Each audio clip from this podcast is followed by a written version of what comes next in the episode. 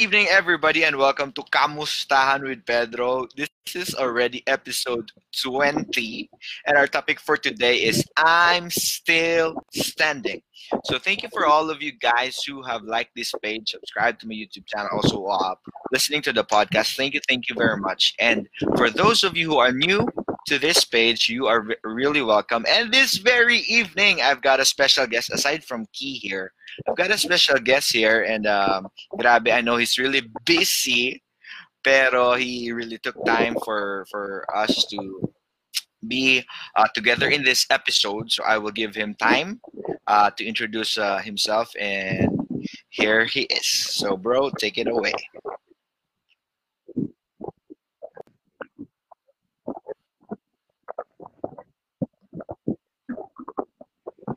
Yes, hello. Good, good evening po sa lahat. Uh, ako po si Pastor JP, Pastor John Paul. Pwede rin po tawagin Pastor Pipoy. Uh, ako po ay sa campus uh, missionary uh, ng kaya uh, uh, are doing campus missions uh, since 20, 2014 uh, when I had a chance to, to teach uh, sa sa college or sa university dito sa Cavite. Ah, yeah, and I'm also pastoring here in Cavite. And uh, God is doing great. Uh, na experience ko din yung mga goodness niya. At uh, on on 2020 by February, uh, share ko na rin. Meron naman akong naging proposal sa uh, YouTube. Uh, ikakasal na po. Yeah, and my church is in JSO, our Jesus wow, Christ Savior. That's really great. So, yun, uh, sorry na lang sa lahat, pero uh, uh, si Pastor P, Pe, Pepoy dito. Pastor JP na lang. Parang sinalapan ako. Pastor JP here is already engaged, guys. So, yeah, uh, hoping the best for him also. And if you want to know the, see the proposal, grabe, very legit. Ako, kahit ako sabi ko, na-amaze ako. I could have done even better sa proposal ko din sa asawa ko. but you know what? Um, it's really great. We have our own, like, uh, meron tayong mga different strategies then. Anyway, that's really great, um, Pastor uh, JP. So I, I would really like to ask, kasi ngayon, um, personal questions lang muna people really wanted. I know it's it's it's really great to uh, pursue our careers, no. But what made you uh, decide to become a pastor? Is there any motivation, any situation in your life na nagsabi ka, oh, gusto ko, the Lord is really calling me to be a pastor, or maybe it started in a campus, or what? Could you could you share a little bit, a little bit? Kasi mamaya, I know marami kang i-kwento sa amin, but a little bit. What what made you? Uh, what was the the the decision? Uh, time or the decision uh, scenario for you na magsabi ka, alright, I want to be a pastor. Could you share that sa, sa lahat?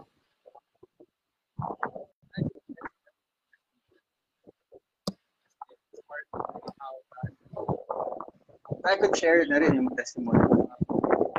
Kasi it's part of how God uh, uh, made me uh, decide doon sa pursuing sa pastoring. Um, since then kasi, uh, I was like uh, born in a Christian family. So, let me put a quotation marks on that. Uh, we are a Christian family. And, uh, pero, uh, we are a broken family. So, uh, for, for, since then, uh, I was also I also entered, I graduated in a Christian school. So ever since, parang kilala ko na si Lord talaga. No? And may mga basic and uh, fundamental uh, ideas or yung mga basic truths about God na na-instill na sa akin, naturo na sa akin ng bata So, uh, high school, I was able to to serve sa isang church as a at uh, doon, uh, akala ko it's enough na may ginagawa ako sa church. And hindi ko alam na kailangan pala may personal relationship sa Lord. And I have to be discipled. So, yun lang yung naiisip ko talaga before. But, uh, in different circumstances, God is uh, putting me in a very situation where he will use me. Pero yun nga, I, I, what I do uh, back then is parang ano lang ako, Christian Christianan lang. Ganun. And then, suddenly, syempre, graduate ng high school, uh, uh, pumasok ako sa college uh, sa isang malaki university sa Manila, sa Sampaloc. At akala ko I'm secured for what I have uh, nung high school days. Pagdating ko ng college, uh, yun. Siguro, I, I consider that as my dark age, dark days, college. Ang ginawa ko noon, I've been lot of uh, troubles. Uh, kumbaga, parang kumbaga, I do uh, smoking, uh, drinking, and a lot of uh, different vices and mga bagay na hindi ko siguro share ngayon uh, because those are sensitive uh, issues or mga sensitive na nangyari sa akin in college. And it's not a good thing na nangyari. Uh, and yun. But suddenly, when, when God uh, encountered me again, uh, that, that was during uh, a party. no? Uh, akala ko lasing lang talaga ako, but I, I really heard that, that God is uh, spoken sa akin na uh, sabi niya sa akin, enough, enough. And that time, yun yung nagbigay sa akin na parang yun yung naging signal or the turning point kung saan uh, I accepted again Jesus Christ. Starting that day, uh, that was 2013, uh, I decided na I will do whatever God wants me to do. At hindi ko rin naman na, ano, hindi ko rin inaasahan na magiging pastor ako. Ang inisip ko lang naman is sumunod sa Panginoon. And then, uh, uh, I, I graduated that year then, 2013, uh, I took uh, BS Architecture kasi. So, may mga times na talagang gusto kong i-pursue yung field na yun, architecture. But then, uh, medyo na, na ano yun, na uh, tawag sa ganun, merong tinutol. Tinutol ba yung tawag sa ganun? Na parang uh, in-stop ng word yung part na yun I have to, uh, sinasabi niya sa akin that uh, campus missionary first. So, and then, sabi ko, paano ko gagawin noon? How can I uh, pursue campus missionary or being a campus missionary kung wala naman ako sa campus, kung nandito ako sa company. Di ba? So, yun yung nagkaroon ako ng opportunity. Tinawag ako ng Lord to go to a university here in Cavite. I was able to teach uh, architecture in, in uh, for, I, I think, for four years. So within that four years, uh, yun yung nangyari na, na naging campus missionary ako. Within that four years din, doon din ako tinawag ng Panginoon to pursue yung pagpapasok. So, uh, when it comes to uh, doon sa kung paano ko tinanggap o paano ko nag-decide doon sa pagtawag ng Lord is what I always say is there are three things na na tinignan ko at nakita ko kung paano nang usap ang Lord. First is His affirmation. The affirmation of God that you are being called. Sa salita niya, no, sa, sa, sa prayer time ko, that God is really speaking clear doon sa sa mga times na yon sa sa prayer. So it's very important talaga that you for you to be able to understand what God is telling you have to know those things. You to uh, be consistent sa prayer life mo, and through those things, na tinuro din naman ng Lord kung paano gagawin. Sa Lord. And then the second thing is the confirmation. The confirmation of those people, uh, not of uh, just somebody, but those people na godly and those people who are also listening to that. No? Uh, hindi ko rin inaasahan that those people will tell me uh, or parang magpa-prophesy sa akin that uh, ikaw, magpapastor ka. Or hindi naman, yung iba, hindi ko naman din kilala. Pero alam ko that they are uh, following uh, God. And then the third thing na nakita ko is yung circumstances. Ibig sabihin, ito yung mga uh, inevitable. Inevitable talaga. Hindi mo, hindi mo mapigilan na pangyayari sa buhay mo na inilalagay ka talaga ng Lord doon sa position na yon na kahit anong, uh, alam mo yun, parang pagpipigil mo, parang uh, you are putting yourself away from that situation or that circumstance, nilalagay ka pa rin ng Lord doon. So, pero ang kagandahan din nun is parang knock up nung affirmation and nung, confirm, nung confirmation yung circumstances. Na kasi kapag sa circumstances na tumingin, pwedeng through emotions lang eh, no? Parang, ah, siguro magiging leader ako, ah, siguro magiging pastor ako, kasi nandito ako sa Pero dahil nauna yung affirmation ng Lord sa akin, tapos may confirmation na na nag-follow up uh, doon sa affirmation ng Lord, then that time, I can say na wala na akong takas. Ito na talaga yun. Na uh, I'll, I'll go for it na na I uh, decided na ako that there are things talaga na kailangan kong bitawan.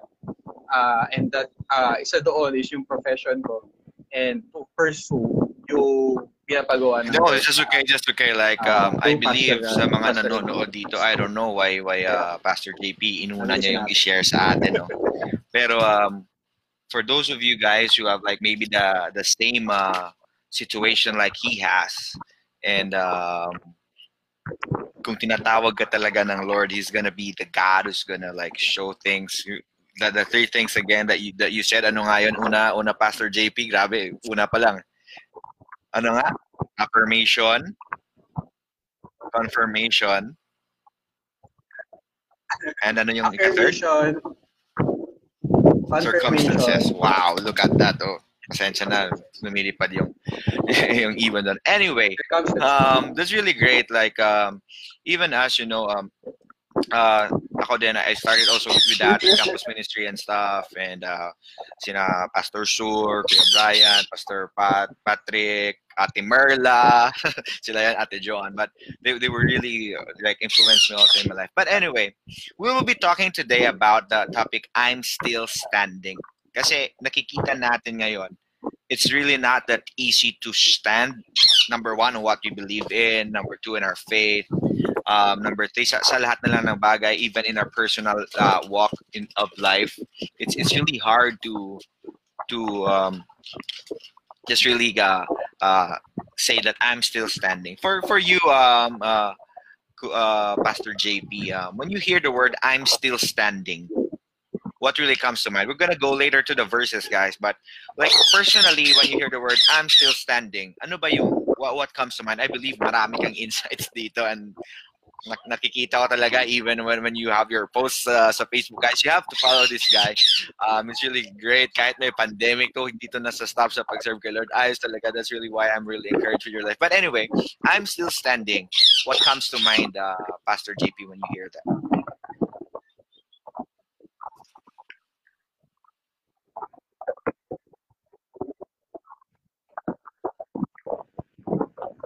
siguro primarily the strength that God is uh, providing, or parang uh, the, the understanding or the idea that God is not, uh, ano tawag sila, parang is not wavering doon sa promises niya na hindi niya tayo pababayaan at hindi niya tayo that the reason why I am still standing no, is because of by the grace and mercy of God na kaya nagpapatuloy parang uh, there are so many reasons for us to stop. There are so many reasons for me to just lie down.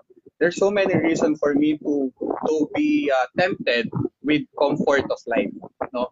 And when when I when when I hear the word or the phrase na I'm still standing, and that's by the grace of God. Na na nauunawaan ko that God is not yet finished sa akin and He is allowing me to uh, not just to stand. I, I think it's not just to stand, but to trek heights eh.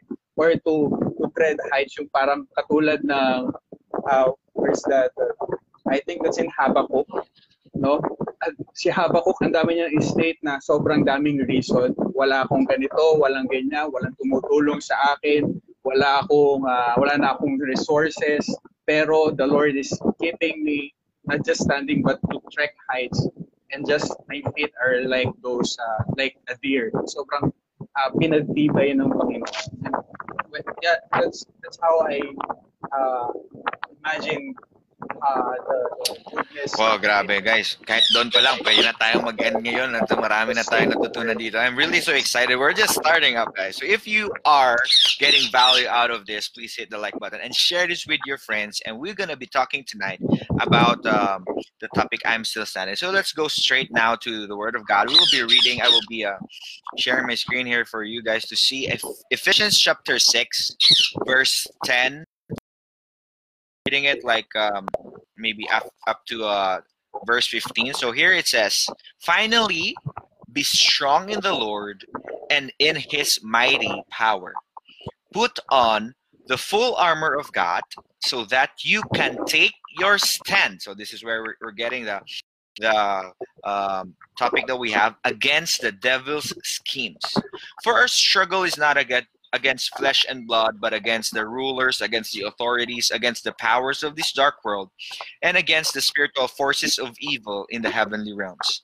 Therefore, put on the full armor of God, so that when the day of evil comes, you may be able to stand your ground, and after you have done everything, to stand. Grabe, maraming stand talaga dito sa, sa mga verses natin ngayon. Stand firm then, with a belt of truth buckled around your waist, with a breastplate of righteousness in place, and with your feet fitted with the readiness that comes from the gospel of peace. In addition to all this, take up the shield of faith with which you can extinguish the flaming arrows of the evil one. Take the helmet of salvation and the sword of the Spirit, which is the word of God. So we will be emphasizing here right now the the the the, the word here that finally be strong in the Lord and in his mighty power. Put on the full armor of God so that you can take your stand against the devil's scheme. So what when we were reading this, uh, maybe um we're gonna tackle like how could we remain standing? Maybe we will be uh, having the topic this very and we could say I'm still standing. So I could see here, um, Pastor JP, um, the very first thing that um, uh, was written here, I believe by Paul, was finally the first thing is be strong in the Lord. Wow. I believe in these times that we are in right now, ang hirap maghanap ng uh, lakas or paghuhugutan ng lakas, especially now in our trying hindi lang yung trying times kahit tayo na nagme-minister we we we need to have this strength and and Paul was really uh, um, accurate and uh, really um uh, uh sabaga in-emphasize niya talaga dito that we have to be strong in the Lord. I believe this is the first thing that we need to do so that we will be um, uh, standing firm, or we we could say I'm still standing. So so with this in mind, uh, Pastor JP, what can you say? Like when we say about the when we say uh, this uh, uh, uh, phrase that says, be strong in the Lord, what do you have in mind? I believe marami ka talaga dyan mga iniisip ngayon. okay, be strong in the Lord.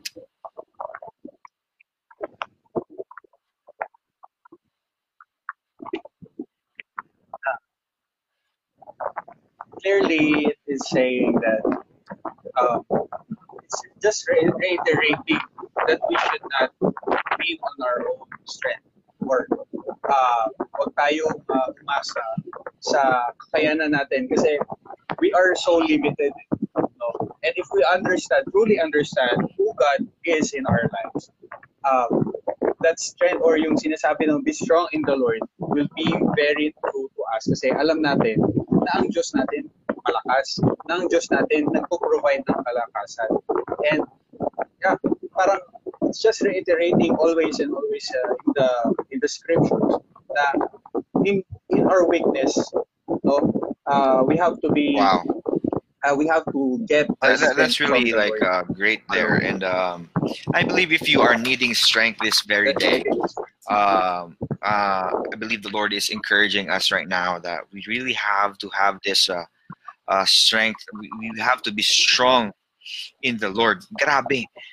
Uh, minsan kasi uh, people tend to say, uh, you know, uh, I'm tired. Uh, nood siguro ako muna mga YouTube videos. Nood ako ng mga bagong pakulo ngayon. This and then when you go to and give your laugh and then ganun, ayos na. But minsan din naman yung iba, di ba, with friends, with barkada, mga bisyo, ganun. But you know what? That, that's, the real strength really comes from the Lord. So the second thing here that I uh, that I've seen how could we say that I'm still standing is that not just to be strong in the Lord, but also in His mighty power.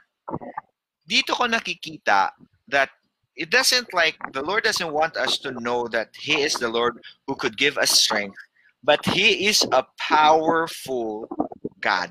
All right, He is a powerful God, which which I mean, be strong in the Lord and Him and His mighty power.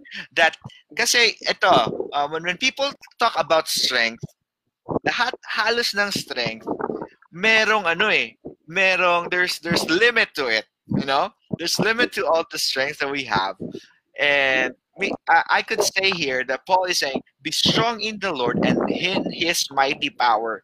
Si Lord pala, hindi lang siya strong, kundi he has the capacity and the power to sustain that strength. So with that in mind, uh, yan, yan, yan na yung makulit kong kasama. Sorry guys. Um, with that in mind, what can you say with with this uh with this uh saying that with with his mighty power?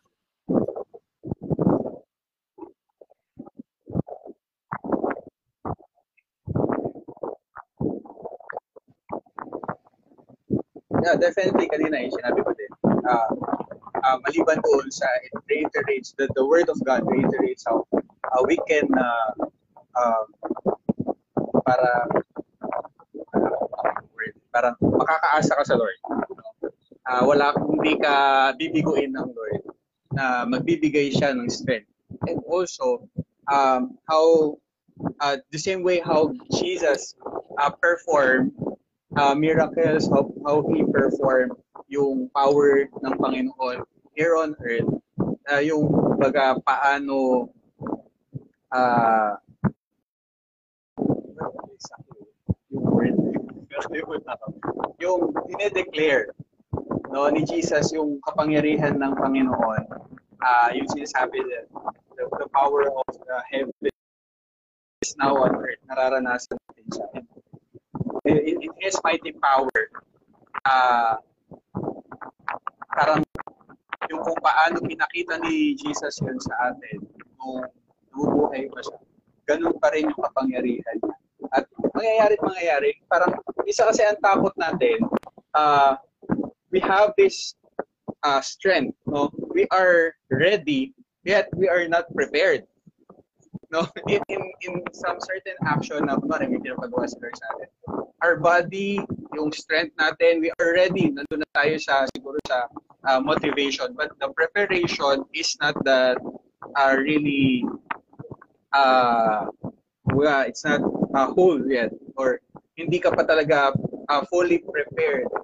And kasi minsan uh, dahil doon sa strength na meron tayo na binigay sa atin ng Lord uh, we, we tend to neglect na meron ding cooperation ay gusto ng Lord yung cooperative work. Not necessarily na o oh, bigyan kita ng strength o bahala ka na ikaw nang gumawa niyan. No.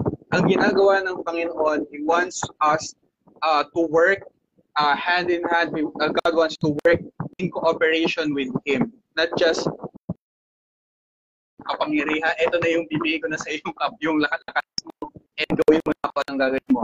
O dito lang ako kaya kailangan hindi ko si Lord wants us to be cooperative just like how the unity and cooperation of the Trinity parang pero wag natin pag-usapan yung medyo hahaba yeah, tayo. grabe guys. Kita nyo yan, uh, Pastor JP now. It's, it's really like, when when I, when I got to hear this this guy uh, speak, grabe tuloy-tuloy. And it's really great because, you know, when, when, this is like the effect, guys, when you constantly read the word of God, just things just comes uh, and goes there in your mind when, when we discuss. So yeah, like like like what we were saying. Anyway, so here's the thing. Uh, like what you said, uh, uh, kanina, the three things, no, the two things were prerequisite for the third thing. I could also see it here, like it says here. You have to be strong in the Lord and in His mighty power. Cause if you're not strong and if you don't have this mighty power, it will be hard for you to do this third thing. You have to put the on the full armor of God. So I believe this is the third thing that would help us say, okay, I'm still standing. Because this is what happens. If you don't have the strength and you don't believe the power of God, it will be hard for you to put on the full armor of God. Kasi mabibigat yon. And hindi yung basta-basta na armor talaga ng Lord. Yung, uh, eh, tamo, know, Pastor JP smiling because he's got lots in his head, like, like working there. Anyway, so, uh, Pastor JP, I, I don't want to, like, uh, stop you from uh, saying what you're thinking. Pero parang yun yung nakikita ko doon. So, what can you say about that?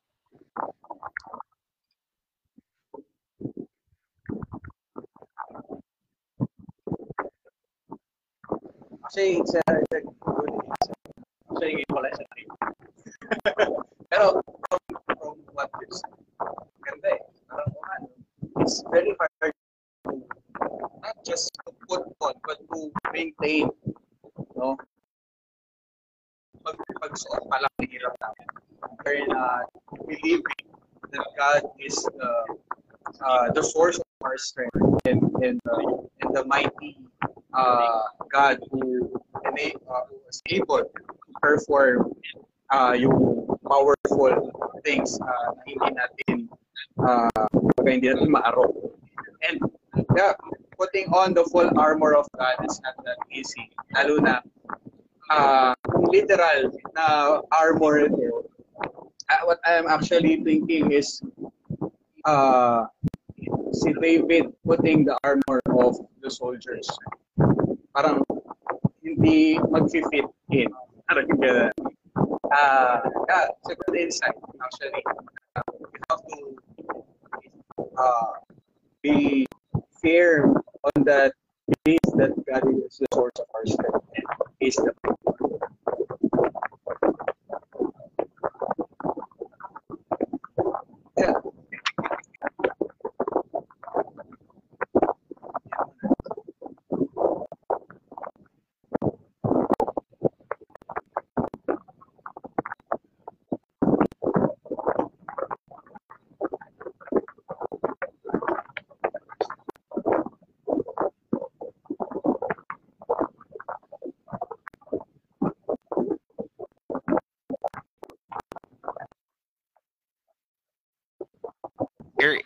here is what's gonna happen, guys. If we will be strong in the Lord and in His mighty power, and if we put on the full armor of God, we can stand against the devil's schemes. So here I could see. I don't know if if if uh, Pastor JP could could do this. We have an opponent. We have an enemy, and it's uh, we could never hide it. All right, we will be having battles in our life. And without this strength of God, without this mighty power of God, and without this armor of God, I'm telling you, it's going to be hard for us even to stand.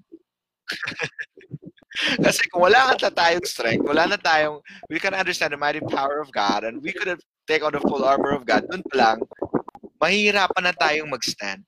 So with that in mind, uh, Pastor Jay, I, know there's there's things you want to add up. Um, actually, just uh, to explain to everybody what's this uh, uh, enemy all about. Our, our the enemy is uh, explained here. For our struggle is not against flesh and blood, but against the rulers, against the authorities, against the powers of this dark world, and against the spiritual forces of evil in the heavenly realms. Again, it says here, therefore put on the full armor of God so that when the day of evil comes, you may be able to stand your ground. And after you have done everything to stand. So here's the explanation of the armor of God here. With a belt of truth, buckle around your waist, breastplate of righteousness, feet fitted with readiness comes the gospel, shield of faith, and then the helmet of salvation and the sword of the spirit.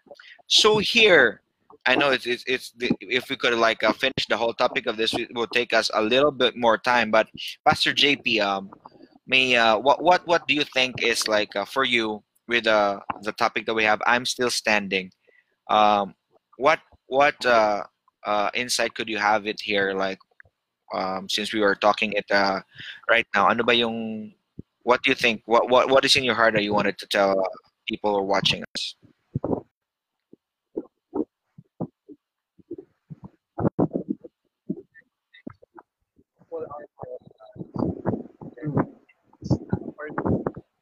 This this full armor of God is very is, is uh, for me it's God's grace. It's very important uh, for us to be able to stand here. Not not necessarily to stand firm on our own, but to stand firm kasi sabi nga kanina may may opponent merong opposing uh, forces.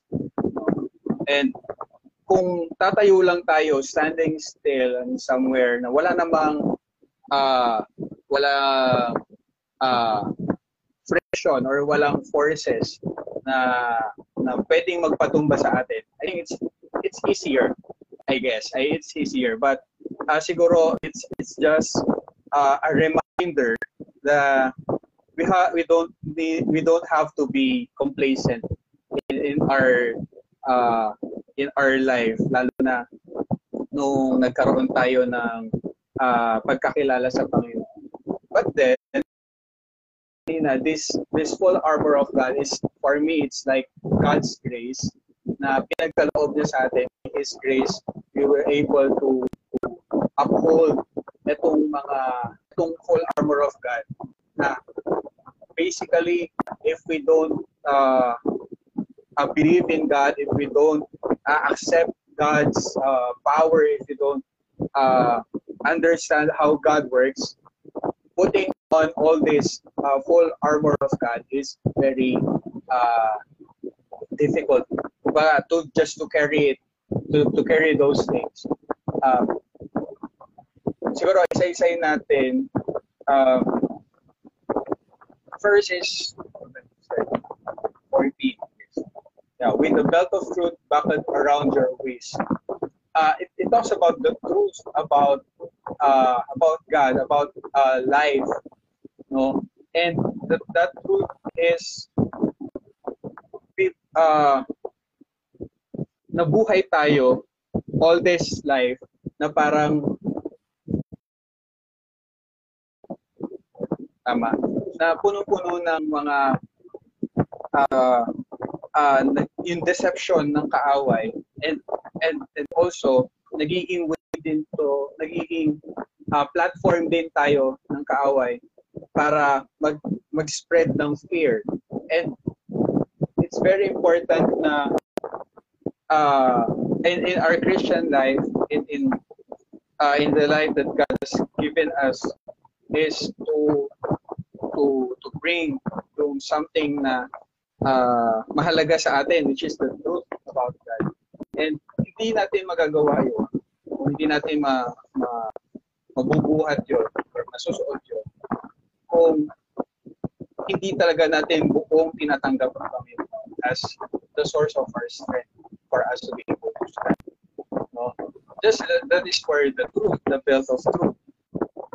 Uh, and uh, so many other uh, part of the full armor of God. And what I understand actually kapag ginagawa kasi accumulated or parang uh, as a group sila, parang it's a full package. Eh. But it's not easy to to really uh, swing that sword to to put up those the shield and to keep those uh, your your your sabi natin in literal form is yung ties mo to keep you up wearing those heavy breastplate, the, the full armor of God. Uh, pero, again, babalikan natin na hindi nga kasi sa kapangyarihan o sa kalakasan kaya mo nabubuhat yung mga bagay.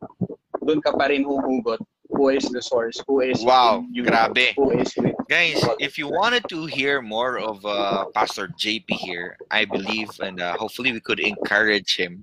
Actually, has a, a YouTube channel is gonna is gonna let us guys see that. if you wanted to let him uh, speak a lot more about the Word of God in his channel, please please comment down there, and we will we will uh, encourage him to do so. Anyway, Pastor JP, it's really great, like uh, knowing that God uh, sees what our incap- incapabilities are. And then sinasabi na talaga you know what? You could um, even in these trying times you could remain um, in the position that you are still standing amidst uh, all these difficulties these attacks of the enemy. And uh, spirit well um, um, i know we're not gonna go deeper to that um, but you know what? Like um, having said all of this i believe that uh, we could still uh, remain standing if we are uh, in God. And this is my favorite part, guys, of the Kamustahan with Pedro. Because more than just the word of God, I believe it's it's really very important. But I am, uh, although Kuya, uh, Pastor JP has already uh, mentioned how he was called by God, but if he could like add up to his testimony here or whatever is in his heart right now to to tell you, to tell our to tell our, our viewers here. So, Kuya JP, could you like um, share even more just from your heart uh wag kang mabahala sa time. You just have to share whatever is in your heart right now. And i believe that this generation would want to hear whatever god is uh, putting in your heart. And really that's what's kamustahan with pedro is all about. So take it away. And then after that we will uh, lead them to to pray uh, in accepting jesus. And you would also lead them to do that. So take it away uh, pastor jp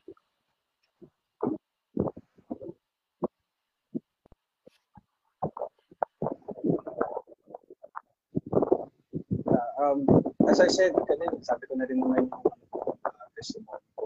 Uh, I was called by God and nung, nung kung paano ako tinawag ng Panginoon, kung paano paano ako na-encounter, paano ko na-encounter. Maybe I would like to encourage everyone uh, when it comes to uh, standing strong or uh, keeping uh, or standing firm, we have to realize that life is not easy. You have to realize that there's so many things na talagang magpapabagsak sa reasons to stop, to continue, lalo na uh, sa ating mga Christians who are, uh, most of us, we're, we're thinking, Lord, akala ko ba, uh, parang nung naging Christian ako, ba't mas lalong dumami yung pagsubok ko? Actually, it's not that really true. Kasi uh, at some point, kahit nung hindi pa tayo Kristiyano, marami na tayong mga problema. But now, uh, uh, ngayon nakikita lang natin na uh, that the, the forces of evil is stronger or parang they are more likely pursuing you more kasi ayaw ng kaaway yung ginagawa mo ayaw ng kaaway na mapunta ka sa Panginoon. Ayaw ng kaaway na magpatuloy ka sa Panginoon and He will do everything para lang tumigil ka. And that is what actually, siguro I, I believe hindi lang yun nangyayari sa akin. No? Uh, it also happens sa mga ministers, sa ibang mga pastors na the enemy is kept on uh, trying to to stop whatever uh, these people are doing. So, ang encouragement ko lang siguro is to, uh, kagaya ng topic ko kanina uh, sa preaching is, uh, yung sa living testimony, how, how, how can we live up yung, uh, yung journey natin as a, as a person, as a, as a follower of Christ, is um, do not fear what other people fear. Kasi iba na, yung nakilala na natin si Jesus, iba na dapat yung kinatatakutan natin. Not those things na nag, nag, nag, terrif, uh, nag, ano tawag tayo, uh, nagpapatremble sa atin doon sa takot na yun, kundi yung takot na natin sa Panginoon. But do not fear to speak the truth about uh, the things about God, things of how God uh, changed your life, and uh, do it with gentleness and respect. The other thing is, do not fear to show your uh, good character. No? Na kasi nung binago tayo ng Panginoon, talagang may nagbago naman So, and sometimes we tend to hide it para tayong mga ninja na Christian, hindi pa rin nalalaman ng mga katrabaho natin, ng mga natin that we are a Christian. And I, I, I hope and, and I encourage you not to fear to show. Do not fear to show uh, yung, uh, yung pagbabago, yung transformation na binigay sa ng Lord. And lastly, but not the least, do not fear to suffer. No? Do not fear to suffer. Siguro tanda, do not fear to speak, do not fear to show, do not fear to suffer. Suffer, why? Because in reality, nasa mundo pa rin tayo eh. So, uh, suffering, trials, and uh, struggles are still there. And hindi, hindi man natin maiwasan yung mga bagay na yun.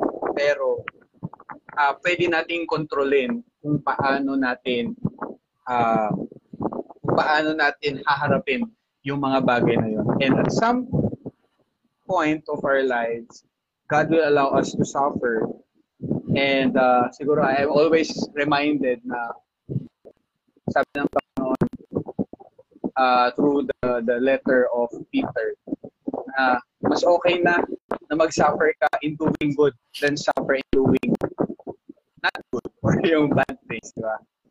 And siguro uh, doon nagiging totoo na uh, natili tayo yung tapat sa Panginoon. And uh, that when the time comes doon sa sa hope that we had in Christ na He will come back uh, and and um, uh, He will uh, take us from this uh, cruel world and bring us to our real residence no sa heaven um, and have that eternal life. Habang naghihintay tayo Baga, samantala habang nandito pa tayo eh yan natin uh, let's always uh, take uh, our uh, let's take God as our refuge. Uh, yung sa din yung maging source of strength natin. When we are weak, when we feel that we are not uh, addic- uh, we are inadequate, uh, always be reminded that God is a God who is generous enough to provide us. Uh, he is a giving Father hindi siya madamot. At maganda na lagi natin tatandaan, uh, kahit ano pa yung mga pagsubok na pagdaanan natin, um, we can keep on standing, not because we are strong, because we are powerful, but because we have God in our lives. No? Uh, I'm just encouraging everyone because it's the, the, the, the struggle of, uh, lalo na kayo yung sa mental health, no? uh, there are so many things that you can be anxious about. Pero uh, kahit ako, uh, I've been experiencing those things uh, this past few days, this past few months na nangyari itong uh, pandemic. Not necessarily because of the pandemic, not because of a lot of things. Pero I, I'm standing. I, I, I keep on standing, not because I am unlimited, but because I know that uh, because I believe that God is providing and being unlimited sa sa buhay ko. Overflowing ang, ang Panginoon. God is uh, making my life flourish pa din even in Right, those, grabe. Uh, um, that's really uh, a reality for us. Uh, no? So if you're watching this, guys, and um, I believe uh, maybe you could relate. Sabi mo, uh, Pastor JP, Kuya Pedro, ano, mo, I'm, I'm, I'm really tired and I don't want this. And, uh, you know what? The first thing there is just really have uh, your, um, the Bible says there, what? Be strong in the Lord. So we could never be strong to somebody or we could not uh, get the strength from someone na wala tayong relasyon. So Pastor JP here is going to lead you to accept uh, Jesus in your life. And if you uh, are willing to do this, I believe and I'm encouraging you, please really accept this love of Jesus. Like we have accepted this, like for, for what uh, JP, uh, Pastor JP has uh, said uh, a while ago, he had really been in church too, born in a Christian home. But it's different to just be going with your parents on, on church, and different. Um, it's also a different uh, thing when you really accepted Jesus as your personal Lord and Savior. So, Kuya JP, could you like uh, maybe say something about that and uh, lead us? Uh, diretsuhin mo na lang, uh, lead us to to pray the sinner's prayer.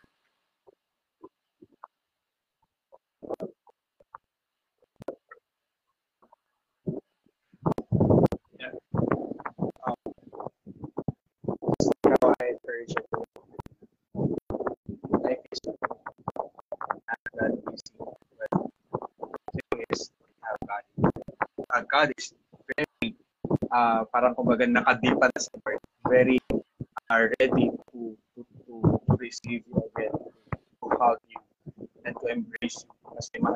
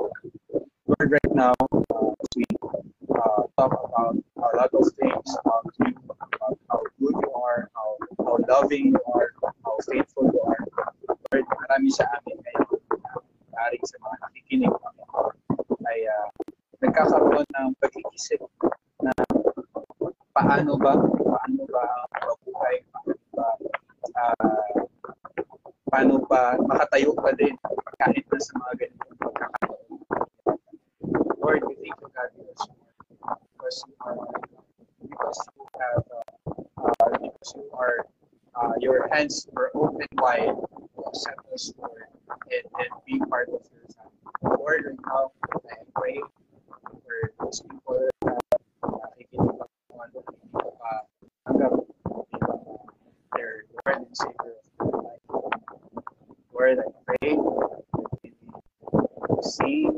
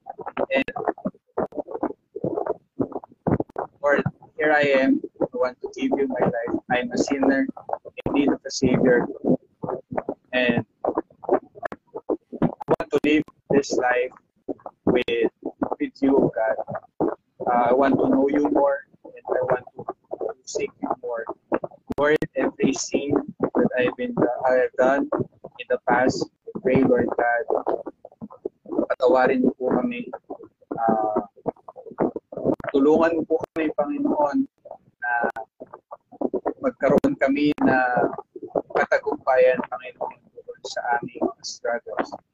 And Lord, I pray uh, na tulungan mo po kami, Panginoon, sa lahat ng uh, bawat araw, Panginoon, na, na meron kaming mga pagsubok na pagdadama.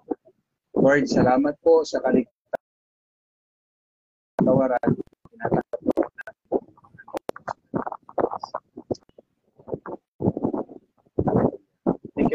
Participó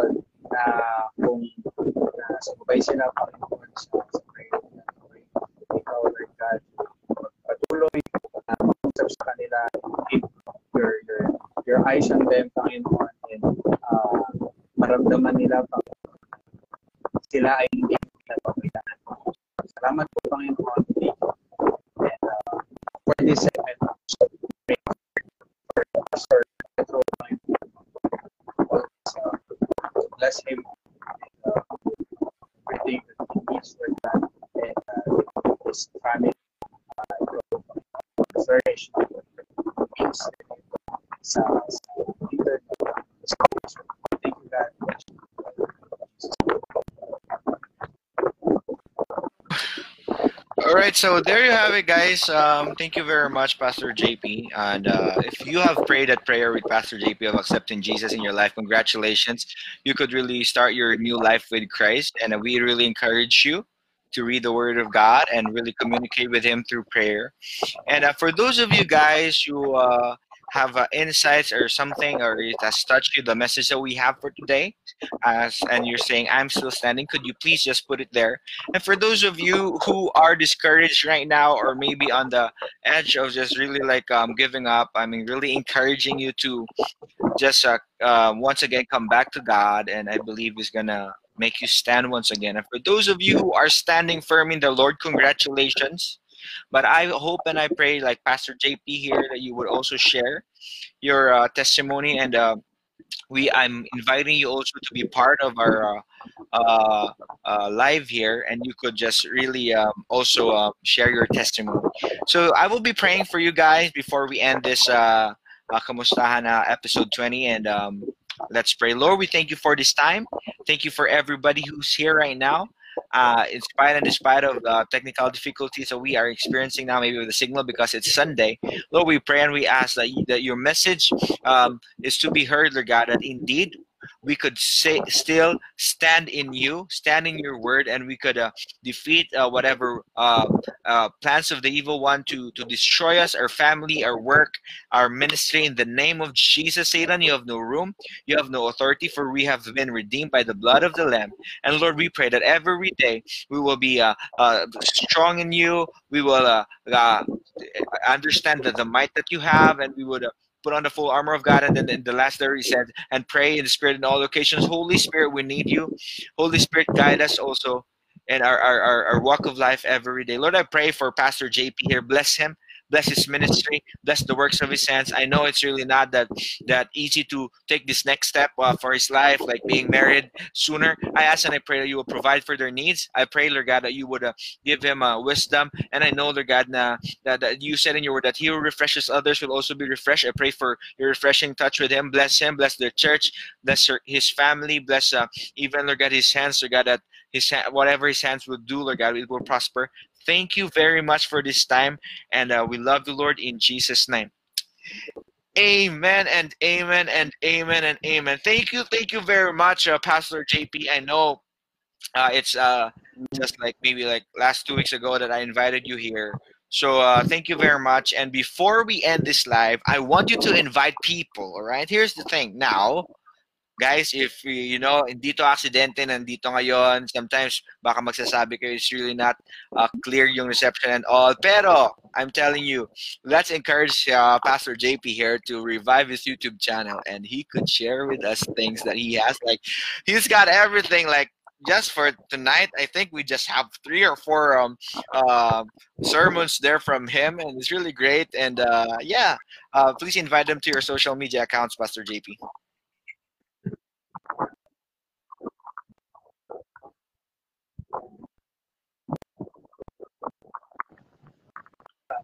Alam, sobrang hirap pala ng ano.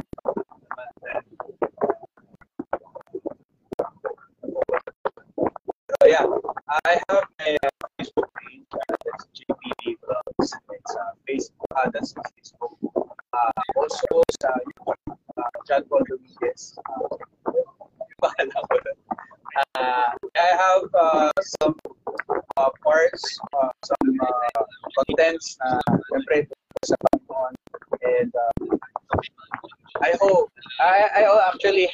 some ano eh, uh, mga, ang tawag dito, may mga pondo ako eh, na mga videos. But I was able to edit those uh, videos. So, medyo, ano, ang dami kasi talaga ginagawa. I, I, I pray, oh, thank you for that uh, encouragement to continue yung ginagawa sa